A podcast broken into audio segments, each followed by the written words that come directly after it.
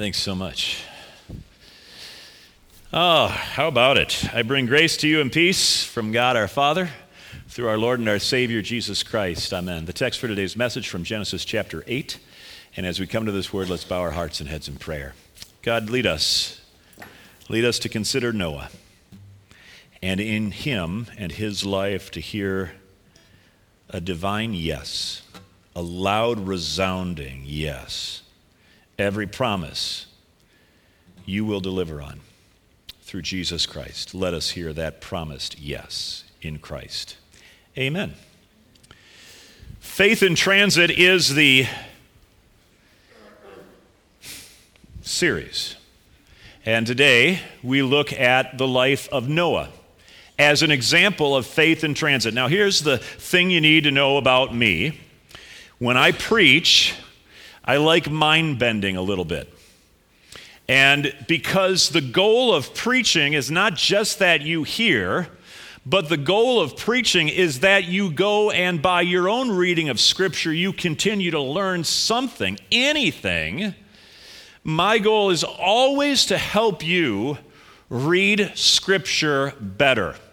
If preaching is just something that happens for 15, 20, 25, 30, 35, 40 minutes, okay, dial it down, people, especially in the front row. Look, if that's all we do, then you got 167 other and plus 40 minutes, 167 hours and 40 minutes worth of life beyond this, and where else are you getting strength for the day? My goal is to help you read Scripture more intelligently. Because Scripture is our life. In Scripture, we see the life and death of Jesus Christ embodied and expressed, and that life is our life, not just here abundantly in the world we live in, but in eternity as well. And so let's start that practice today, okay? And when I say learning how to read Scripture, what I mean is learning to read what is actually, in many ways, painfully obvious, but we get so used to listening to Scripture being expressed in kind of highfalutin ways that we miss the fact that at the end of the day, it's just a book written by human beings for human beings. Human beings who were, by the way, carried along by the Spirit of the risen Lord Jesus Christ. That's a true statement. So, this is not just any book, but it is a book. And so, let's start with where we start any book, and that is with this story of Noah. How many of you decorated your child's nursery in any kind of Noah decoration? Confess. There you go. So that's where we start. Why? Because we love we love, you know, big fluffy fat animals on the wall. And rainbows are like bright, you know, primary colors. I, mean, Noah is just custom made for nurseries. You're not going to put Sodom and Gomorrah on the wall of your child, for goodness sakes. No, you don't do that. You know, David slaughtering the Philistines? No, that doesn't translate to a happy childhood. So, granted, we're not going to do that. But we are going to put Noah up there because Noah is a story that not only in the promises that it expresses at the end of the story, but also the great faith that it takes to get through the story is worth mentioning. Noah built an ark, trusted God's word, trusted God's provision, even in the midst of judgment over the sinfulness of the world that God was finding. And so as we think about this faith in transit series, it's an easy dart to throw. Let's just go to Noah because, like Noah, wouldn't we all like to have a faith that could build an ark, not be so risk averse? 40 days of rain. Imagine, you, you Scottsdale people don't even know what 40 days of rain are. I mean, do you even? This is a true story. Just a, a little aside. Uh, as Renee and Connor and I are getting used to uh, the fact that there is no rain in the desert, allegedly, um, it started raining on, on the first Wednesday night we were all here. And I'm not kidding you. It is as if Renee, Connor, and I, who are from Missouri with 90% humidity, we run outside to watch the rain come down in Arizona. We were like enthralled by it, wondering, is this the last time we'll ever see water in the sky? You know? So, well, Noah had 40 days of it. Imagine 40 days. There's not a wash or a wash, depending on how you, how you live. There's not a wash that could take that much rain away into the Arizona pipeline into our homes, you know? So, so Noah had all of that. And faith in transit invites us to look at Noah's life and say, I want to live like that. I want to live a life in which God also makes promises not to destroy things again. And so I want to, I want to live all of that. Um, and that's pretty straightforward. We, we can get that part of the story. And that's a good way to read Scripture, by the way. How does the life of faith in this person show me how I'm to live? But here's, here's the crazy thing about Genesis chapter 8 it's Genesis chapter 8. It's the eighth chapter of Scripture. We've got another 1,500 chapters to go before we're finished here.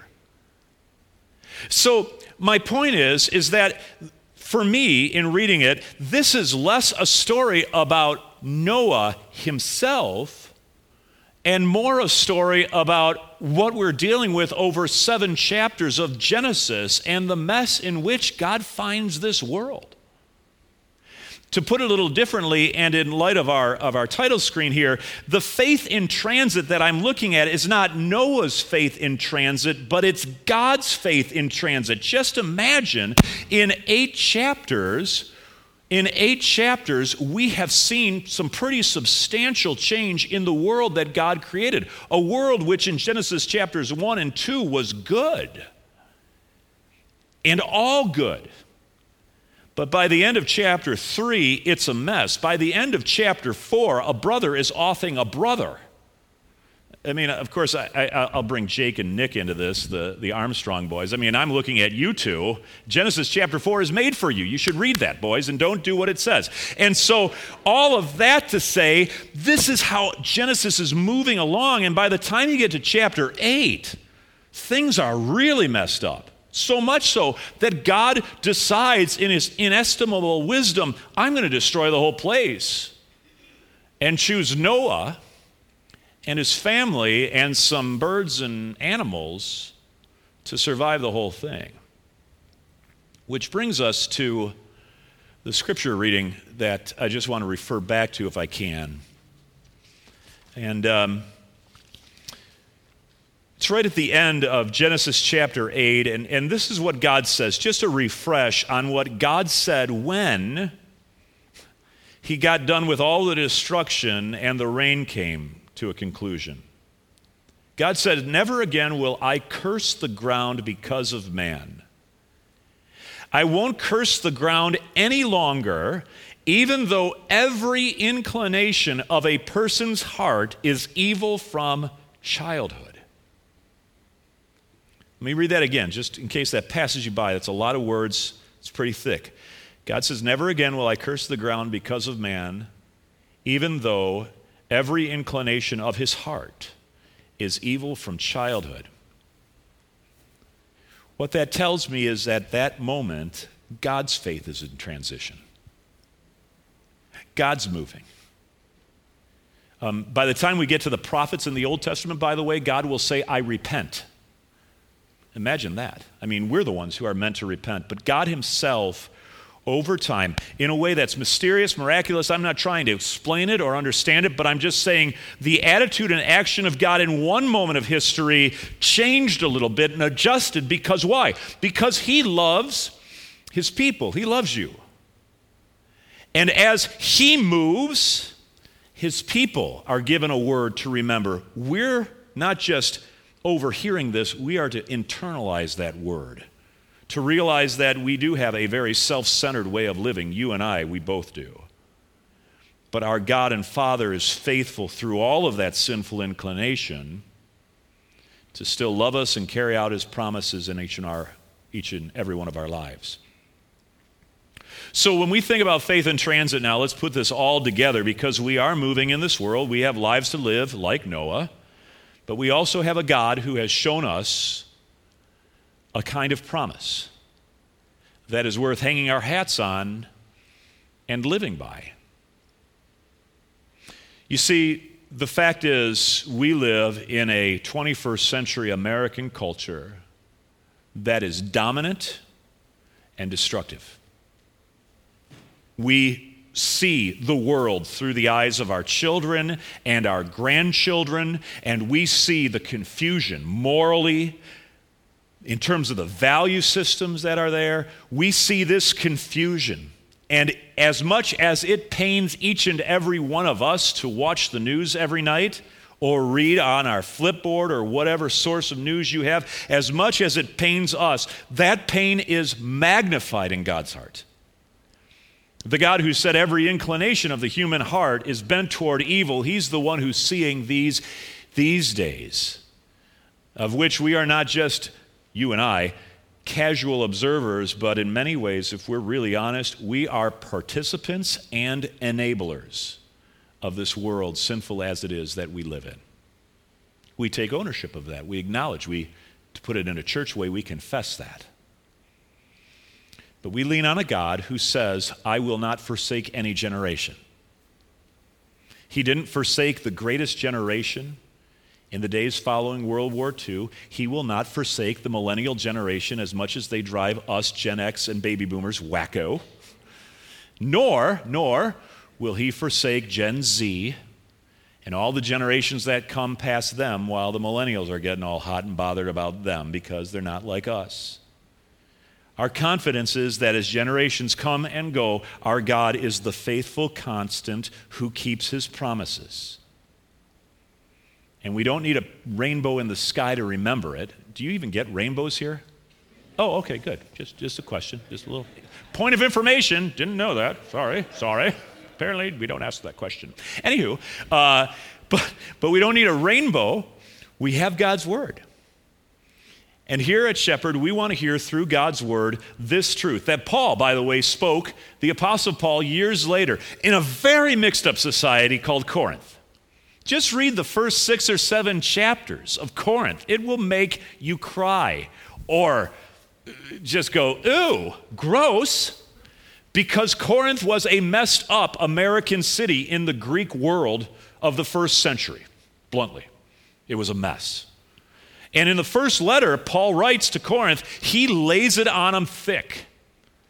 How wayward that church, those people were in the sinful inclination of their heart toward evil. And by the time Paul gets to his second letter, Second Corinthians, he recognizes that while he is called to announce judgment of God against all the sinful inclination of every human heart, including mine, including yours, there was a greater value that he was as an apostle to bring in to the lives of others, and that is the grace of God. And Paul said these words in 1 Corinthians, or 2 Corinthians chapter 1, up on the screen. Every promise God has made finds its yes in Jesus Christ. When God gave Noah the promise with the rainbow way back then, that promise was not just a promise for Noah's day and age. That promise was a little wink and nudge to the greater promise that was coming in the person of Jesus Christ, miraculously and mysteriously, some, what, 4,000 years later ish? Ish? That's the promise we live by. And uh, let's read this out loud together because this, uh, this little verse here is kind of like a hip hop rappy thing. I'm not going to hip hop and rap for you. I'm going to save that till next week. But uh, I'm kidding. Uh, you don't want to see me uh, break it down up here. But, um, but it goes like this. This is kind of, it, it's, I'm, I'm an annoying guy. I'm going to annoy you. Uh, and this is how it goes. Every promise God has made finds its yes in Jesus Christ. Yeah. And then you can, you can put that on the end. You don't have to. This is more the northern Lutherans, so if you guys want to, you know, kind of tamp it down. So let's go ahead and say this out loud together with that cadence and rhythm because this is the Word of God. And the Word of God, as we see, needs to be in our mouths and in our hearts so that we can live by faith in it as we get out into the world, right? And we want to be promised people. We want to be a church of yes. Not saying yes to what the world says yes to, but yes to what God says yes to because He loves the world and gave His Son to die for us who live in the world. Yeah? So let's read it together. Ready? With a little bit of a cadence here. Ready? Bump, bump, bump. Every promise God has made finds its yes in Jesus Christ. One more time, just for fun, just for fun. Every promise God has made finds its yes in Jesus Christ. That is the mantra of the church this week. It's the mantra of your life. without in any way sacrificing the integrity of God's holiness, justice, righteousness, and moral character, we find a way to speak on His behalf a word of yes into lives around us who are as beleaguered and exhausted, exasperated as us. Because we know that God, He endures in his patient kindness from the days of Mo, uh, Noah, even though he knows the inclinations of the human heart, he says, I won't destroy you. In fact, through my son Jesus Christ, I'm going to come to save you. I'm going to come to save you. And we, the church, get to be a church of yes, saying, That is yes. That's our God. That's our God. That's who we represent in this world. Amen. And now may the peace of God, which passes all. Guard your hearts and minds in Christ Jesus, both now and forever. Amen. Let's pray as we wrap up this message today and make our way forward. Heavenly Father, thank you for grace. Thank you for a otherworldly yes. Thank you for joy in Jesus, hope in the gospel, prayer by which we can bend our hearts toward you. Thankful that you first bent your heart toward us even when we were yet sinners, Christ died for the ungodly, Scripture says. And we thank you for that salvation and sacrifice of your Son. Now, Heavenly Father, make us a church in this world, in this community, a church of yes, where people who live lives cluttered with lots of negativity, lots of no's, when we hear Noah, remind us that we really do hear you say yes. You love us, you care for us, you will not destroy us, you will not forget us. For this we ask in the name of your great and holy yes, Jesus. Amen.